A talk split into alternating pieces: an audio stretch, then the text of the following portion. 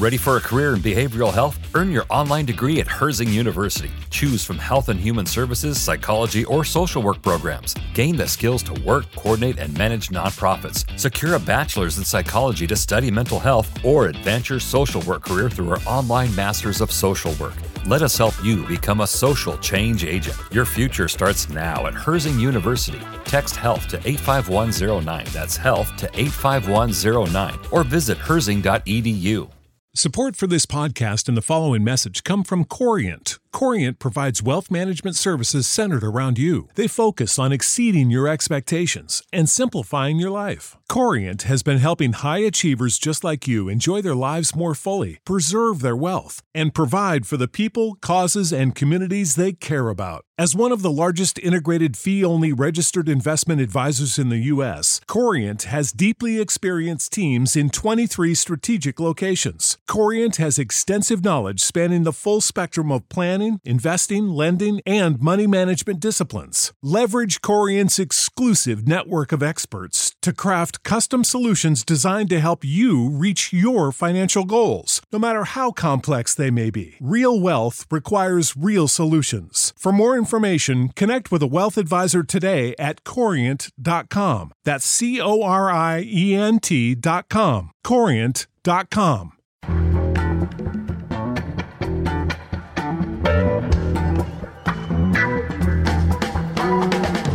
This is Start Making Sense, the weekly podcast of The Nation magazine, and I'm Jon Wiener. What is to be done at this point about voting and vote suppression in the November election? Ari Berman is our man on voting rights. He's a former senior contributing editor for The Nation. He wrote the definitive book on the subject. It's called Give Us the Ballot The Modern Struggle for Voting Rights in America. His writing has appeared in the New York Times, Rolling Stone, and The Guardian, as well as The Nation, and he's a frequent guest and commentator on MSNBC and NPR. He's currently senior reporter at Mother Jones. In a recent conversation at thenation.com with the magazine's publisher and editorial director, Katrina vanden Heuvel, before Trump was hospitalized for COVID 19, Katrina asked about what the Supreme Court might do if we had a Republican challenge like Bush v. Gore in Florida in 2000, but this time in many states.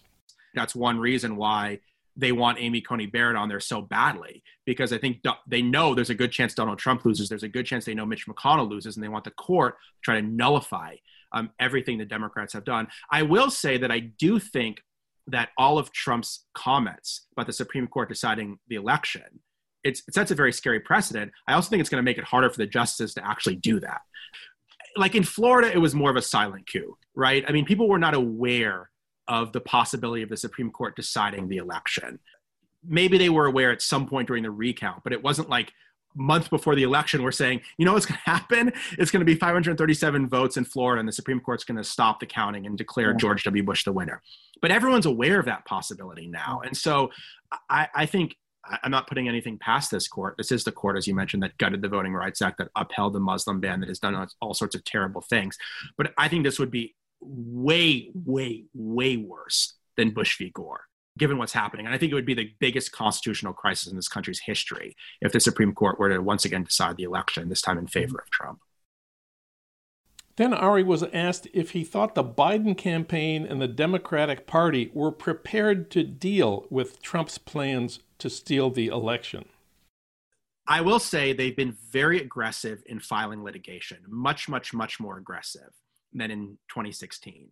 They have a much bigger voter protection effort than in 2016. Many more people are aware of these efforts now. You have national figures like Stacey Abrams that are embedding voter suppression, uh, sorry, they're embedding voter protection teams with all of the state Democratic parties. So, like in Wisconsin during the primaries, they did a phenomenal job helping people vote and helping people cast absentee ballots. And when I, you know, I talked to Ben Wickler, the, the, the Democratic Party chair there, he basically said that what they're trying to do is you know they they they went from trying to convince people to vote to helping people vote and i think that that's the difference this year there's less focus on persuasion and more focus on getting your own voters to have their ballots count so i think this is this is the democratic party is a lot more organized than they were before but they don't control all the levers of power They don't control the Supreme Court. They don't control the presidency. They don't control the Senate. And they don't control many, if not all, of the key swing states in terms of the state legislature. So there's a lot of opportunity for Republicans to screw around here. Um, and the closer the election is, the better the chances are that they screw around with it. If it's an overwhelming election, if Joe Biden wins Arizona and North Carolina and Florida and maybe Ohio and maybe Iowa, it's going to be very, very difficult to overturn the will of the voters. If it's 270 electoral votes that he wins and it's within 500 votes in Pennsylvania, um, I would start getting a little bit nervous in that situation. And what about recent and what about recent court decisions on voting rights going to the Supreme Court before the election?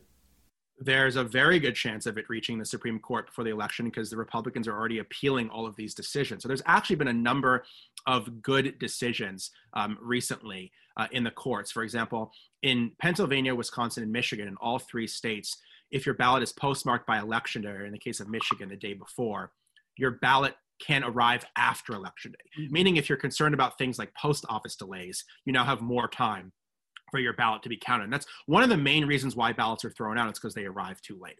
And so this can really help mitigate that.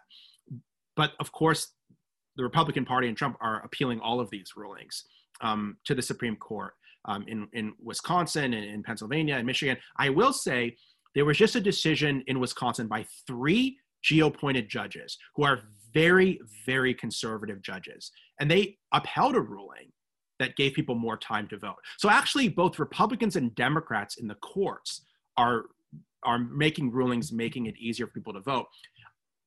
I would be surprised, although not shocked, if the Supreme Court overruled all of these decisions. Um, but again, um, I'm not going to predict what the court has done because they've done a number of terrible things on voting rights. So I don't want to say that I'm super confident about it. But I will just say there's a long record in the lower courts of making voting easier, particularly because of the pandemic and giving people more time, knowing this is an unprecedented situation we're in. Ari was asked about mail in ballots that were rejected because of errors of missing information. Have Democratic Party attorneys been successful in pushing for ways for voters to correct problems on their mail in ballots? Yeah, so that's a really good question. And that's one of the things that we're dealing with now. We saw a huge number of ballots rejected during the primaries because they either arrived too late or people didn't understand the rules or couldn't comply with them. So ballots arrived too late or people didn't have a witness signature in states that need it, or people didn't sign their ballots clearly enough, or election officials didn't think the signature was clear enough, or people didn't sign the ballots at all, or people put it in the wrong envelope. I mean, there's so many rules with mail voting that, again, I am just encouraging people if you're overwhelmed by mail voting, you have the option to still vote in person. And what public health experts say is that voting in person is pretty much akin to going to the supermarket. There is some risk associated with it, but it's a it's a relatively low risk um, for most people. So I just want people to know about that because I think people have gone so overboard with vote by mail, they've completely forgotten that there's still a whole nother option that, in my opinion, is much more likely to have your vote counted. So I'm not telling people how to vote, but I'm just saying if you have all these concerns about mail voting, know that there are still options in every single state for you to vote a different kind of way. Um, this is a thing we're seeing in North Carolina right now because North Carolina, over hundreds of thousands of people have already voted by mail. And there uh, was a, a fairly high rate of rejection initially. Something like 4% of ballots were rejected, which is enough to swing a close election. But over time, there's a process to fix those ballots, and the rejection rate has gone down to about 1%. So 1% is enough to swing a close election if many more Democrats are voting by mail and many more Democrats are having their votes invalidated. But we're also seeing that over time, those numbers are going down. And so I just think it's so important to understand the rules ahead of time. Uh, and I just keep ma- making this point because I, I just can't emphasize it enough that the earlier you do this, the better chance you have to fix whatever problems you have. It's going to be very hard to fix problems with mail ballots three days before the election. I just want to be honest with people. Um, it's a lot easier to fix them 34 days before the election. So if you're going to vote by mail, you absolutely need to request your ballot now. Um, do not wait uh, a week before the election because it's going to be very, very difficult, both for it to arrive in time, um, but also to have it counted. What what election officials are saying, what the post office is saying, is request your ballots two weeks before the election, um, mail it back within a week before. I would say do it as early as possible because there's really no harm if your mind um, is made up, and then understand that a lot of states have a lengthy early voting period. New New York, for example, has two weeks of early voting. Michigan, right now, you can re- request a mail ballot and vote at the same time in person at the polls. So essentially, you're doing mail voting at the polls. Wisconsin's going to have two weeks of early voting. Pennsylvania has early voting for the first time. Same kind of thing as Michigan. You can request a mail ballot and vote um, at the polls. Texas, a state where it's very hard to vote by mail, they're going to have three weeks of early voting. And so, in almost every key state that's going to decide the presidency, it'll be a easy to vote in person, meaning easy to get an absentee ballot, but B, there's going to be options to vote early in almost all, if not all of those states. And that's something that people should know about. On election night, Trump may be in the lead in some swing states where more Republicans vote in person and more Democrats vote by mail, and the vote by mail ballots haven't been counted yet. Trump plans to claim victory at that point. Does this possibility mean Democrats should vote in person rather than voting by mail? So it really depends on the state. The Washington Post had a good breakdown of this this morning. Some states allow ballots to be processed right when they arrive, right? So if mail ballots arrive early, for example, in North Carolina, they're going to be processed earlier.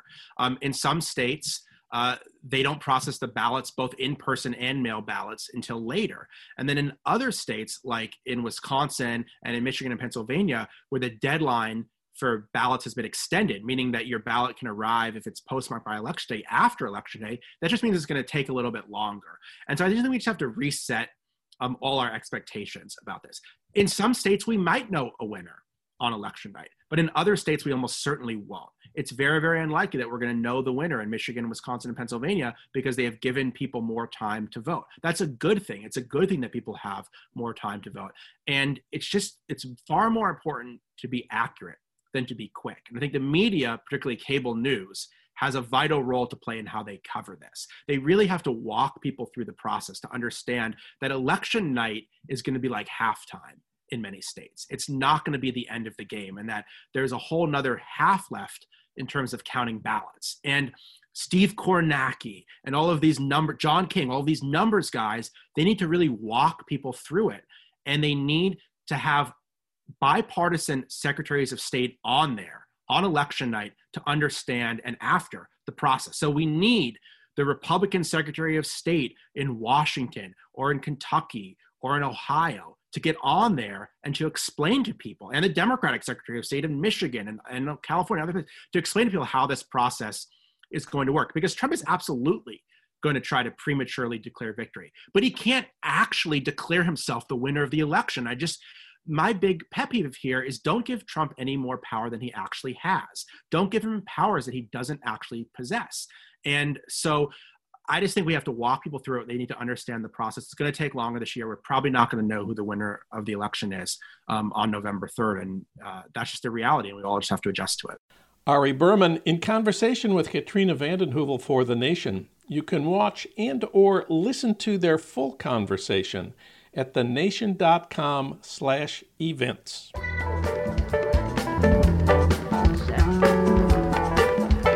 You've been listening to Start Making Sense, the weekly podcast of The Nation magazine. You can hear more interviews like this one at thenation.com, and you can subscribe to Start Making Sense at iTunes Podcasts, Pocket Casts, Stitcher, or wherever you get your podcasts. I'm Jon Wiener. Thanks for listening.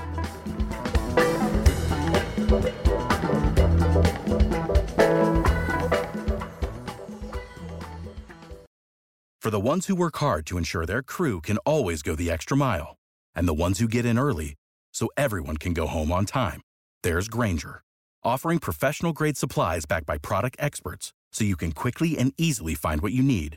Plus, you can count on access to a committed team ready to go the extra mile for you. Call, clickgrainger.com, or just stop by. Grainger, for the ones who get it done. Prescription products require completion of an online medication consultation with an independent healthcare provider through the LifeMD platform and are only available if prescribed. Subscription required. Individual results may vary. Additional restrictions apply at lifemd.com. Read all warnings before using GLP 1s. Side effects may include a risk of thyroid C cell tumors. Do not use GLP 1s if you or your family have a history of thyroid cancer. If you've struggled for years to lose weight and have given up hope, did you know you can now access GLP 1 prescription medications through LifeMD? LifeMD is now offering eligible patients online access to GLP 1s, the breakthrough prescription medication that can help you lose body fat and weight. Listen to what people are saying. You just take your shot. It doesn't feel like you're on a diet. What I wasn't expecting it to do was to shut off the food noise. This was life altering. And if I can do it, I feel like anybody can do it. And here's the best part your insurance may cover 100% of the cost of your medication. So go to trylifemd.com to have your eligibility checked right now. Get started today at trylifemd.com. That's T R Y L I F E M D.com.